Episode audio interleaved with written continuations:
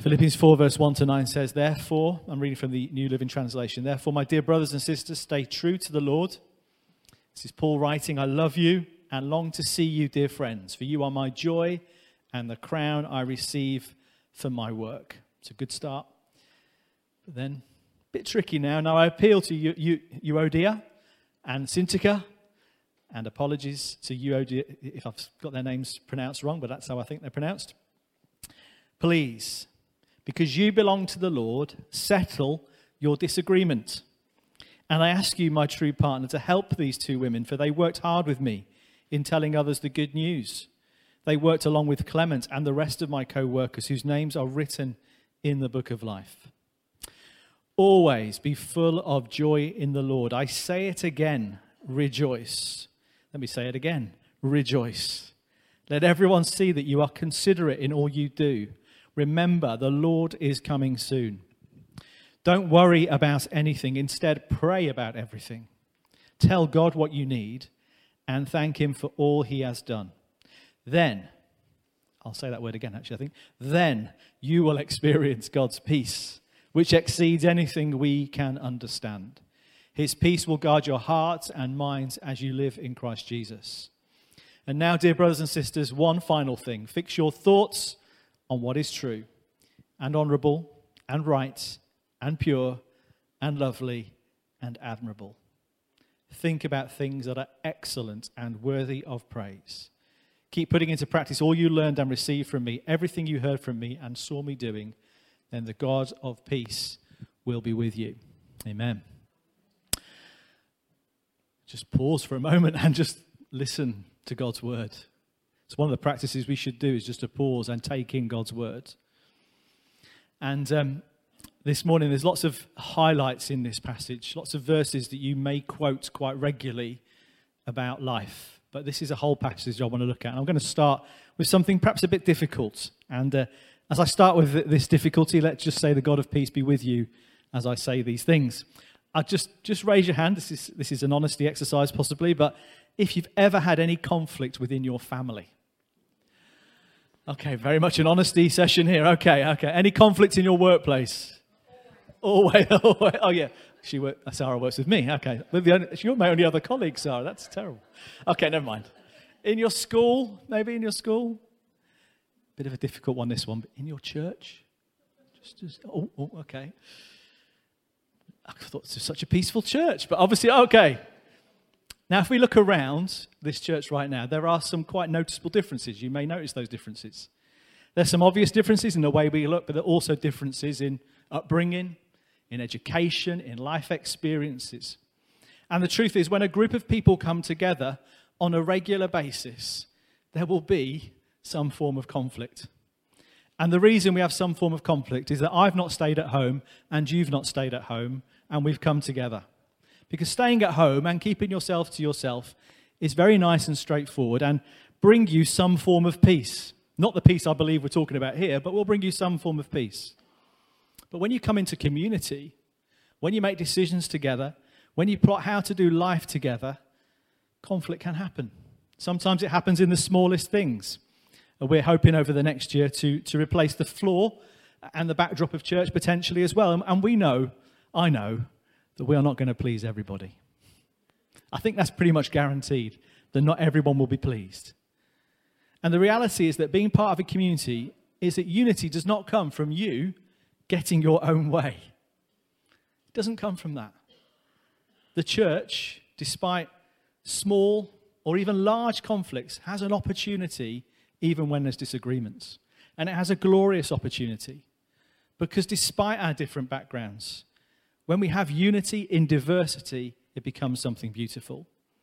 In the Lord, we are brothers and sisters, and we're learning to love one another well. We are always learning to love one another well. And there's a beautiful picture of what the church can be like, what it could be like. Uh, one of my favorite verses is Revelation 5, where the tribes come together. But there is one also in Acts that I love, I love. Acts 13, verse 1, where the church in Antioch lists a whole load of different characters.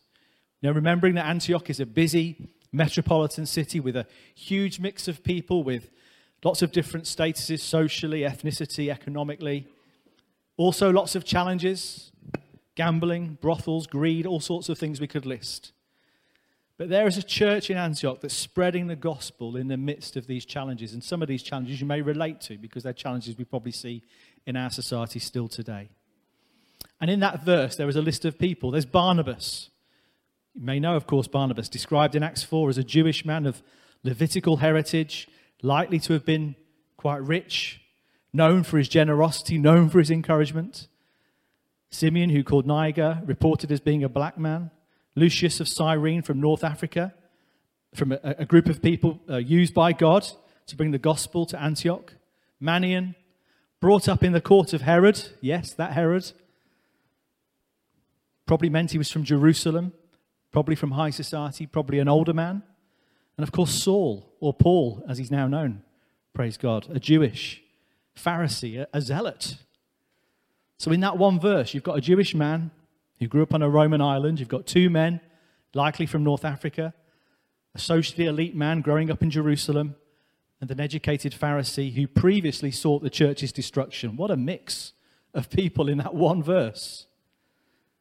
And Paul, of course, is this the zealot who writes this letter to the Philippians church, who carries this burden of what the church can be, who carries this picture of unity.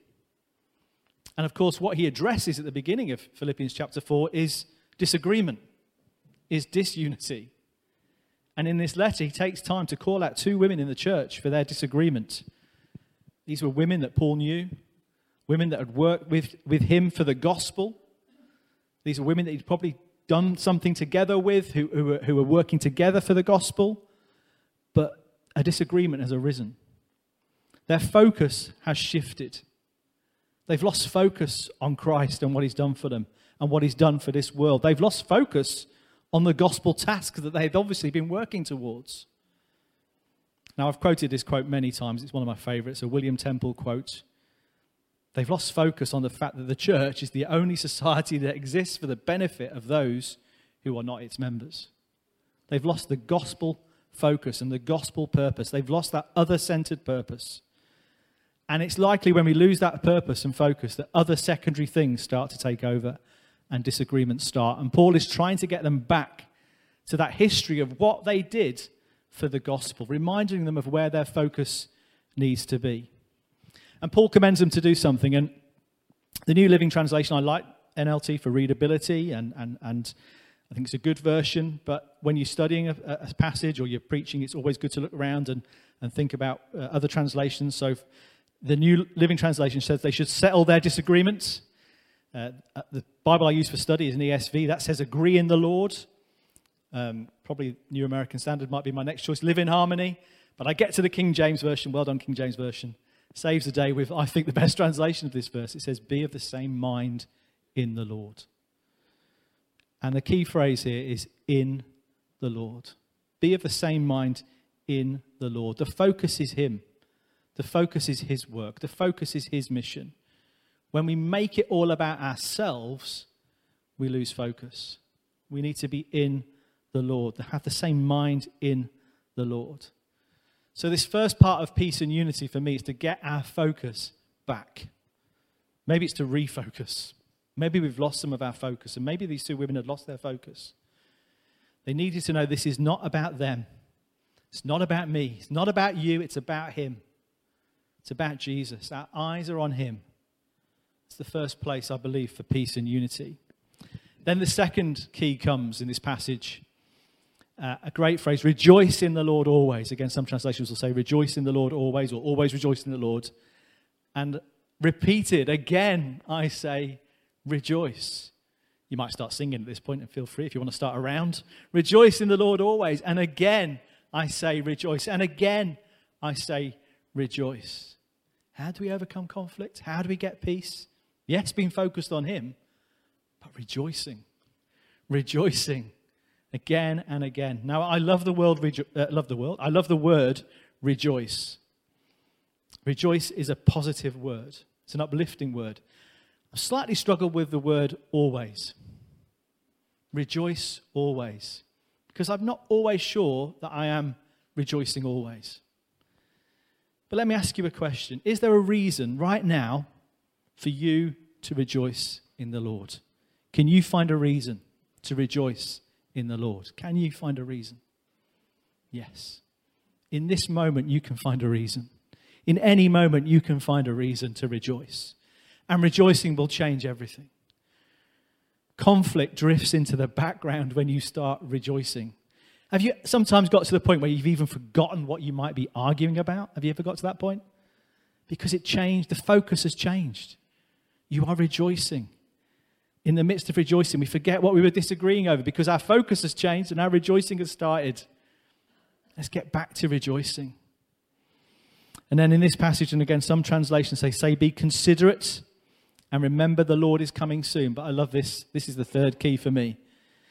The wording, again, perhaps I prefer, is the Lord is near. The Lord is near. We are focused, we are rejoicing, but we know that the Lord is near. E, he is at hand. He's coming again. That changes everything. If you really believe that Jesus is coming again, it doesn't just change some things, it changes everything. It changes all things. It changes how you live your life. I remember as a teenager uh, being left alone at home quite a few times. My mum had a job that took her away from home, and my dad, it was an overnight job. My dad would stay with her, and I was left alone, home alone. It's another, yeah, another famous film that yeah, sometimes watched at that season that I've not mentioned yet.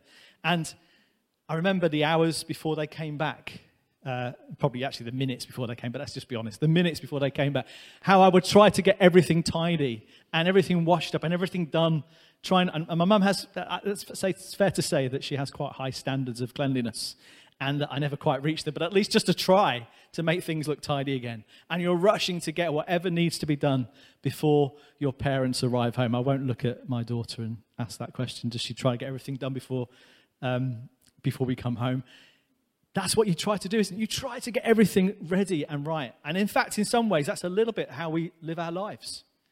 In fact, we relegate Jesus sometimes. He's coming back, so let's just rush to get things tidy. But the, the, the issue is, He is at hand, He is near. You live your life with that knowledge that He is at hand, He is near. In fact, if you actually believe the Lord is at hand, you should be ready to meet Him every day of your life. And that changes things. So we focus, we refocus, we rejoice again and again, and we live knowing that Jesus is at hand. And that is some keys to unity and peace. And of course, we move towards the highlight verse, or I think, a, I think every verse, well, most verses in this passage are highlights, but we like to pick highlight verses, don't we, sometimes? We like to quote that verse. This is that verse that's wonderful. And probably the highlight verse that many people will quote from Philippians 4 7 is the peace of God that passes all understanding. And it's an amazing verse. But there's a bit of a danger sometimes taking out a highlight verse you don't look at the context of which that verse has come. And that context has come in the midst of disagreement and disunity. And there are clues of how to get to that place of peace. It says, then.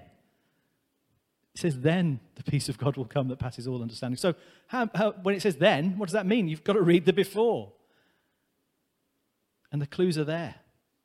This verse doesn't magically appear out of nowhere, it's part of something already going on. And of course, there's a verse before that is, oof, here's a big, big clue. Verse 6 says, In every situation, by prayer and petition, present your requests to God. Then. So don't quote verse 7 without quoting verse 6, and maybe even the whole passage before. In every situation, bring your prayers, bring your requests, lean into God. I had a wonderful mother in law, some of you know, a woman of prayer. And we would often, to be fair, and I have repented since, but we would tease her a little bit about praying for parking spaces. She would always pray for a parking space. But there's something I learned about my mother in law praying for the small things. That when the big things came, she was always ready to pray. She was always ready to pray. If you're praying for the small things and you're a person of prayer, you're ready for when the big things come. And big things did come. When dealing with cancer and death, there she was praying and worshipping. Because she was in a far stronger position to tackle the big issues of life. Because she tackled every issue with prayer. Have you noticed that with people of prayer? They never stop being people of prayer, whatever they face, whatever comes their way. And of course, verse 6 says, says, Don't be anxious, do not worry about anything. But again, let's not forget this is in the context of prayer. This is in the context of leaning into God. It doesn't say you won't experience anxiety. It doesn't say that. It tells you what to do when you feel anxious. Lean into God. Pray. Now, some of you know as a church at the moment we're looking at issues in the sanctuary course around mental health. And some of you I know are looking individually at that and looking at the videos or doing it in a group. And I really encourage you to do the whole course. Even just listening in the videos to people with lived experiences have been so helpful. And I'm glad that we're addressing such key issues that affect us all in lots of different ways. And we should be open and honest as a church about where we are. Now, one of the most honest sessions was when we looked in session two at the issue of anxiety and depression. And I'm just going to show a clip from Curtis's story and I encourage again all of you to engage with this course. Watch the whole video, session two, but just going to show you a couple of clips this morning. Now, as a child, Curtis had experienced anxiety and panic, panic attacks and then went into ministry. And we hear a little bit of his, his quite difficult and challenging story uh, here right now. So if we can play clip one. After college, I felt called into a career in ministry. Eventually, I became a, a, pastor of a church. I took over as the lead pastor from the founding pastor. I didn't quite recognize how stressful that was. Then we had a dot com crash, which caused a loss of membership, a loss of revenue. I had to do layoffs. It was just getting to be too much. And uh, the first warning signs was for me, as is often the case, was insomnia. I was having a harder time sleeping a sense of joylessness started to creep in into my sense of work because of my own perception of what a senior pastor of a church had to be like. I kept so much of that inside, unrecognized myself and unrecognized by other people. The pain with the isolation is what especially made it worse. It was a self imposed isolation. And so it wasn't until I had that breakdown and where I could no longer function and went into disability, that it was revealed to me of just how capable the church was to actually extend that grace to me. And they were incredibly generous in giving me leave. Never really got the sense that I had let anybody down. Received a tremendous amount of room, brought meals and expressed care, but they were also very respectful into not prying or demanding an answer I made it through to a sabbatical. And then once the sabbatical started, I just stopped sleeping, like completely, for about two and a half weeks, and just spun into uh, really a dark place with multiple panic attacks, sometimes multiple panic attacks a day. And that sent me into a six month disability where I was barely functioning, I think, at that, at that time. And so that was a major crisis where I thought I was done. It sent me into a pretty dark night of the soul where I felt very distant from God and where God just felt completely absent. Okay, quite a difficult story, and we're going to come to a second clip in a moment. Hope it'll show you something of what's happened here. But this story continues into a time when there is recovery Praise God. Recovery through diagnosis, through medication, through engagement in a regular rhythm of prayer, Curtis finds some healing. But what strikes me here is after this long period, and I, am going to emphasize that word long period of medication, of prayer and learning, he understands that there are two extremes that we sometimes package people into when it comes to mental health. And this is what he says after, and I just want to show this clip. I found this clip really helpful. I realized that my own sense of calling as a pastor was outdated, frankly, and that God was calling me to something new, in particular a career in the social sector space from a secular perspective. I really am grateful for that crisis and for the dark night of the soul, and I view it as part of God gently and sometimes forcefully, you know, pushing me into a new career.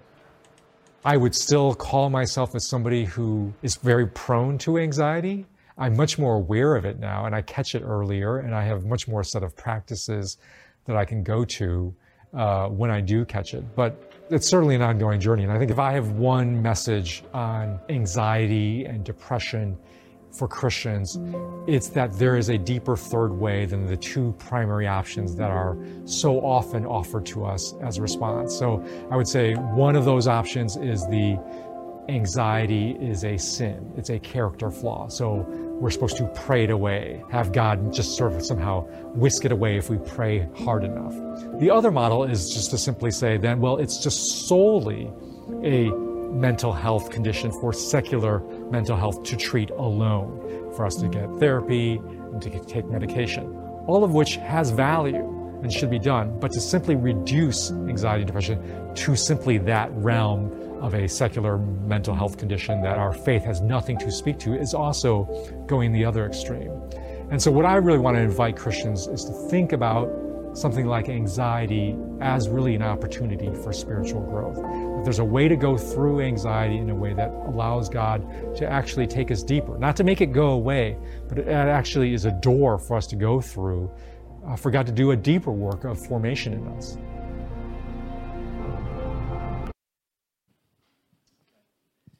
Now, I'm going to be quite honest and upfront with you that much of what Curtis experienced as a pastor and as a leader is many of the shared experiences that I've had. Things knocking on my door, loneliness, um, false and unreal expectations, false accusations.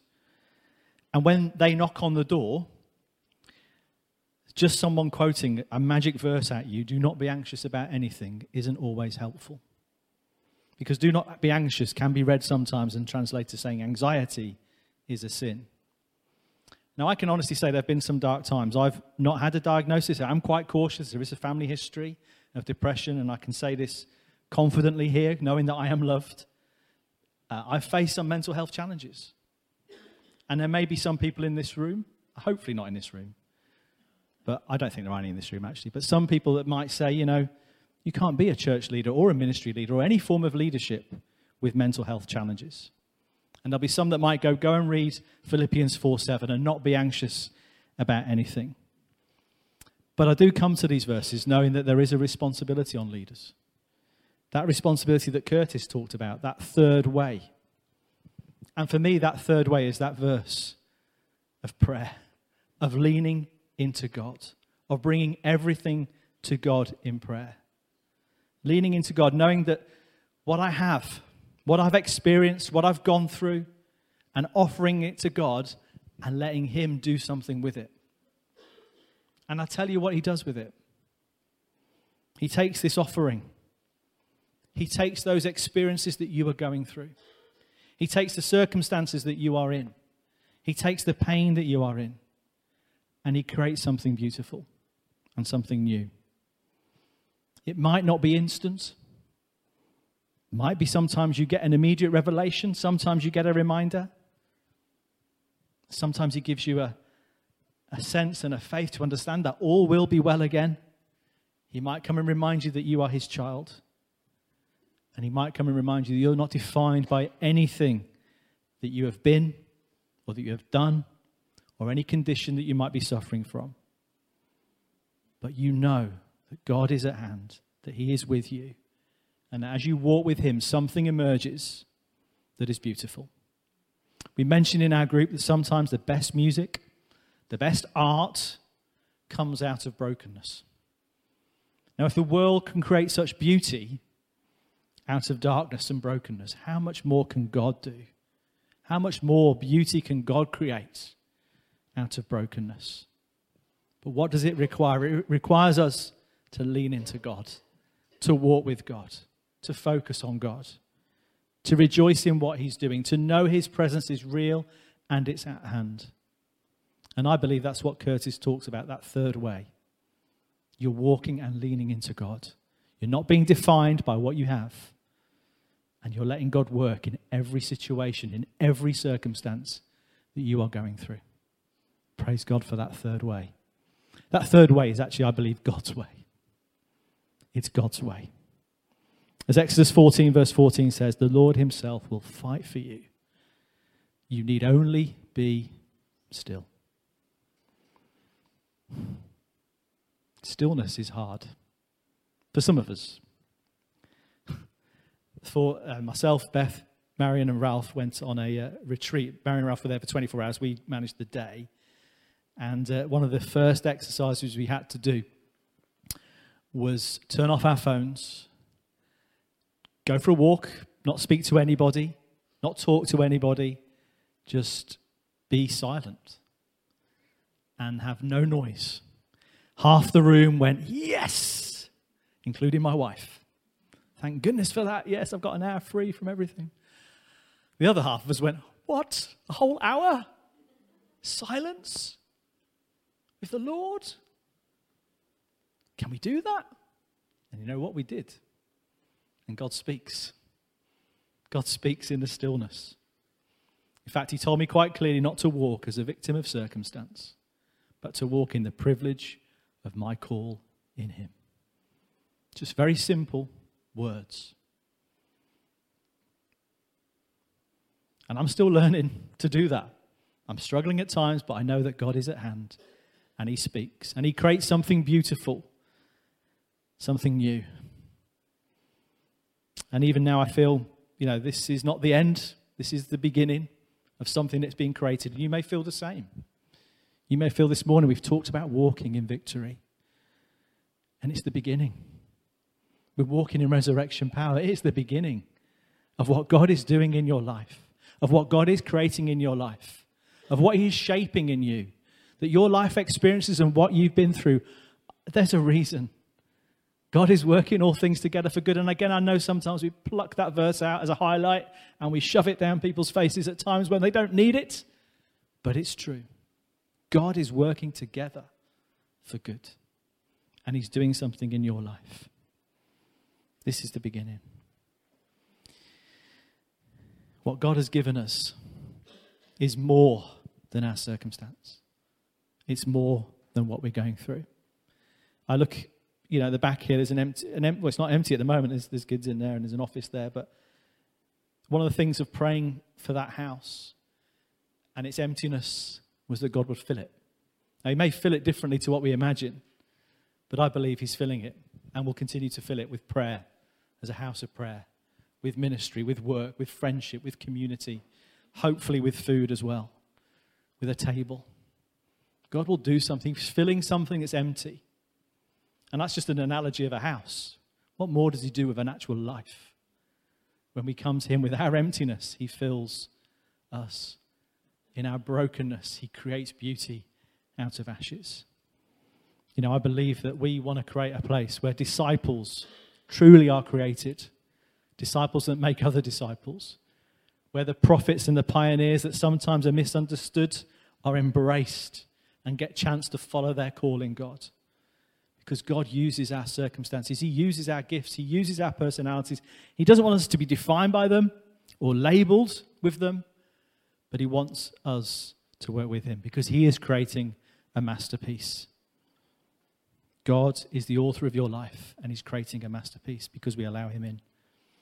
We follow His example. You know, Jesus used His solitude in the Garden of Gethsemane to, to really wrestle with His Father about his own calling. Again, we don't like to use those terminologies. How could that happen? But he did. He wondered if there could be some other way, some other way to fulfill that calling on that hard road to grace. All of his life, he had known what he was on earth to do, but when it was time to walk into it, there were a few things he needed to say to God the Father about it. And he stayed in that garden until he knew for sure that this was God's way for him. And he emerged, we know, with, with sweats of blood in that place to walk the path that was laid out for him. And he walked it. Now, that's a peace that goes beyond understanding, isn't it? To be able to walk a path of suffering for us. There are people in life that want to go through life with ease, and they think that is peace. They seem to have a clearly marked out path for success and security. But I don't think they've heard the fatal question. The fatal question is Are you prepared to lay down your life? Are you prepared to exchange your life for his life? Do you really want to be a disciple? Do you really want to follow Christ? We know that what God is calling us to do is to take that path And I think paying that cost is where we find the peace that passes all understanding. It's not a peace the world knows, but it's a peace that we need right now. And it's what the world needs. If we're in the muck and the mire, we need to allow Jesus to meet us there. We need to allow Him to fight for us. We need to allow Him to give us strength. We need to allow Him to do His work. This can only be done with His strength. To lay down your life needs God's strength. You need to converse with your Father the way that Jesus conversed even with His Father in the midst of suffering, to follow that path. So let's just in a moment just pause, shall we? Just allow God to give us strength. Just to remind ourselves of a few things of words of truth. 2 Corinthians 12, verse 9 says, My grace is sufficient for you. My power is made perfect in weakness. Hallelujah. Hallelujah. Jesus says, Come to me, all who are tired and burdened, and I will give you rest. Hallelujah.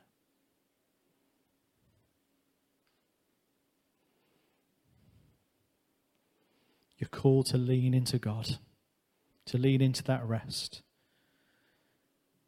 You may be wrestling with something right now,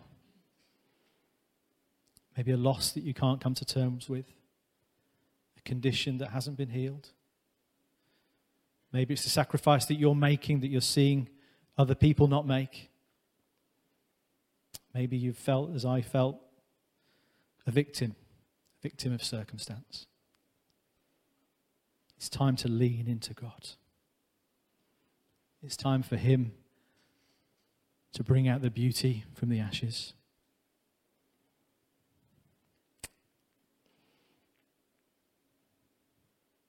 And I just think, just not sure exactly maybe what the Lord is saying, just pause for a moment, but I think there are some people in this room where the path that God has laid out for you is not perhaps a conventional one, one that you thought you would go on. And just feel that if you actually, if you're on a conventional path, I think you're missing out on all that God has planned for you. God has taken you on an unconventional path. And there are two words that come to mind, and they come from the Christmas story. I've said Christmas. Because you know, the Christmas story is not conventional. Jesus coming as a child, God coming as a child, Emmanuel, is not conventional. God doesn't do conventions.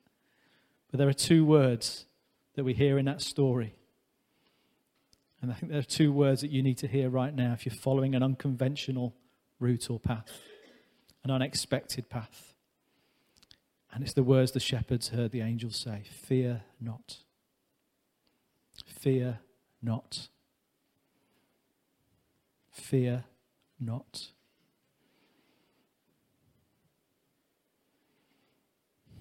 Those who live in the shelter of the Most High will find rest in the shadow of the Almighty.